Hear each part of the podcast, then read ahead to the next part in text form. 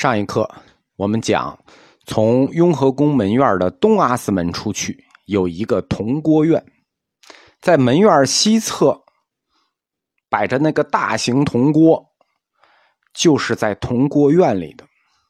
铜锅院实际就是个大厨房。雍和宫不是有熬腊八粥的传统吗？铜锅院的三间房，每年就是给雍和宫熬腊八粥的地方。现在不熬了，就摆在鼓楼下面让你参观。当然，熬也不能拿这个熬了。这个锅是养心殿造办处在乾隆九年，就是改宫为庙的时候造的。多重呢？八吨。那你想想怎么用吧。这个锅现在摆在门院上，你可以想一下它怎么用。第一，平地上垒灶台，八吨重的锅。这灶台是撑不住的。第二，大锅底部它跟地面的距离不够，为什么？这锅很大，如果你要放足够的柴火，这个锅离地的距离就得有足够的空间。第三，如果你做一个灶台撑住了，底下的空间也够，那你想想这个锅边离地得有多高？那你煮这个腊八粥，你就得踩个梯子去煮这个粥。拿一个特长的杆在里头搅和，这不现实。基于这个推理，因为铜锅院现在我们进不去了啊。基于这个推理，我们可以推测铜锅院一定有一个巨深的地灶，就是往下挖。这个锅地面齐平，这个灶是往下挖。那实际也是这样，虽然我们进不去啊，推理和记载是一样的。铜锅院有一个深达六米的地灶。那地灶有一个问题啊，就没法换风，所以他专门有一批铜管往里吹气换风。铜锅院它是一个厨房，但它只负责煮粥，它不干别的，它平时也不做厨房，它每年就这三天做厨房。雍和宫喇嘛的厨房它不在铜锅院，它在第五进院，雅木达嘎楼的后头。关于雍和宫的这个腊八粥，一直有一个误会，就是每年雍和宫熬腊八粥给老百姓喝。现在每年雍和宫确实也组织这个活动，提前有一天就有人拿碗在那儿等着。这要是搁清朝呢，你肯定就饿死了，因为向老百姓施舍腊八粥呢，这个事儿有没有？有，他从民国以后才有。雍呃。雍和宫的这个腊八粥呢，它就不是给老百姓喝的，它是一种皇家礼仪。雍和宫熬腊八粥，它有一套完整的仪式。熬好之后，不光是给北京的文武百官喝呀，这凉粥你还得封到罐子里，一特制的罐子，送到各省总督、巡抚三品以上官员去喝。地方够级别的也得喝。而且估计送到底下他也就不喝了，为什么呢？也是供起来，对吧？你想，而且那个粥都跑了好几天了，在路上他还能喝吗？呃，腊八冷，他也没准能喝啊，热热。每年雍和宫的这个腊八粥准备工作，从农历十二月初一就开始了。首先，内廷要任命一位蒙古王公出任本年度的监州大臣。还有监州啊，只知道有监考，你不知道有监州吧？监州大臣从初一到初七准备东西，初七开始早上生火，开始泡米、泡干果、熬粥。光生火的柴火每年要准备一万斤，干果要准备百斤。初八这一天的白天一整天，雍和宫全体喇嘛要在法轮殿干什么？为这个州念经。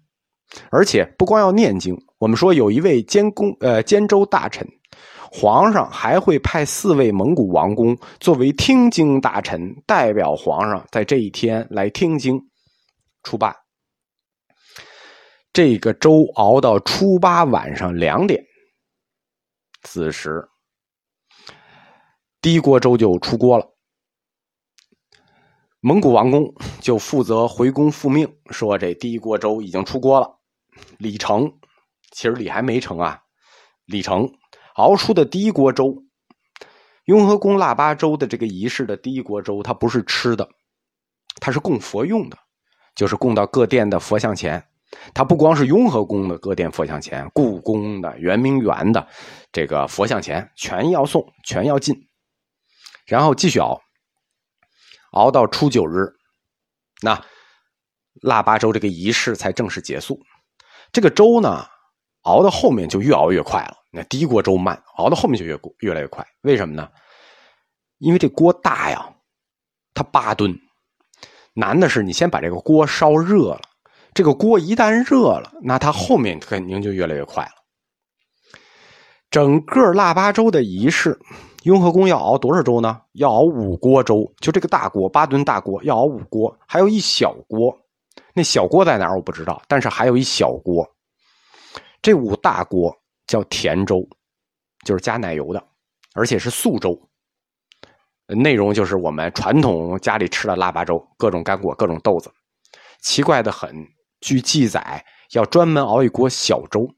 第一是这个小锅我们不知道在哪儿；第二是这小锅的粥很特殊，这小锅粥是肉粥，是羊肉粥，咸的，叫羊肉腊八粥，加羊肉的。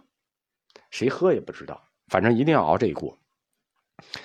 五锅腊八粥熬出来，它的吃的顺序是这样的啊。我们为什么说老百姓是吃不上的呢？第一锅粥供佛，我们刚才讲了。那第二锅粥不用说了，那供皇上、皇上后宫、后妃、亲王、贝勒，跟皇上有亲戚关系的这一大干人等，这第二锅粥。第三锅粥呢，驻京的蒙藏各部王公以及大喇嘛，蒙藏各部还有王公住在这儿啊，还有大喇嘛住在这儿啊。这第三锅粥，第四锅粥，驻京的文武百官以及各省三品以上大员。全国各地的和北京的这京官第四锅粥啊，第五锅粥，一共五锅嘛，最后一锅，雍和宫的众喇嘛。那小锅羊肉粥呢？我刚才说不知道谁吃，我资料里也没查到，但是有这锅粥。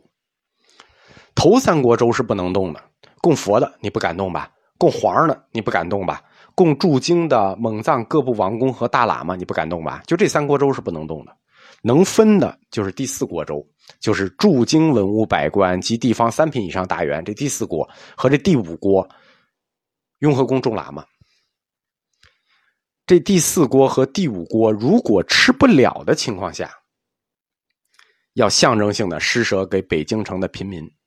但是你可以想象一下啊，别看这个八吨的大锅，吃剩下，你觉得这事儿可能吗？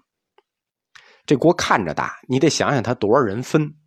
几百人分一锅粥，每人有一小碗，就不得了了。雍和宫常住喇嘛多少人？鼎盛时期八百人，平时五百人，五百人分这锅粥。那驻京外省官员，我们说第四锅粥，驻京和外省三品以上官员，那加起来就更多了。你自己算算，这怎么可能有剩下的粥？就算有剩下的，这是粥，它不是饼。皇上一次的粥，那多一口的事儿，你就喝了，对吧？怎么可能给你剩下？所以，雍和宫熬腊八粥施舍百姓这件事情，它就是一个象征，它就是个传说。名义上有，实际上没发生过这个事儿。到民国有过几次施舍的事儿，有过几次。当然了，我们现在就把这个民俗给恢复起来了。当有这个事儿，就给恢复起来了。雍和宫腊八粥这个仪式，就我们说这个仪式很复杂啊，监州大臣、听经大臣，然后三天还要念一天经。从同治朝以后就没这事儿了，为什么呢？国力衰弱，你也没心情搞这事儿，对吧？为了喝一碗粥，劳民伤财，对吧？又不是搞运动会、大阅兵，很提气，不差一碗粥的事儿，所以就不搞了。满清政府还是比较务实的，他就也不是都不搞了。他每年原来煮五锅粥，现在每年就煮一锅粥，大家分分就是个意思。到了光绪朝，雍和宫腊八粥这个礼仪就彻底被取消了。主要原因呢，是因为慈禧老佛爷他就不吃这个。慈禧老佛爷这个人他爱干净，大锅粥他就不吃，他讲究，他喝的是一种特殊的腊八粥，这还有记录，叫寿膳房特制。蜜糖炒腊八粥。哎，听说过吗？没听说过，你也没吃过。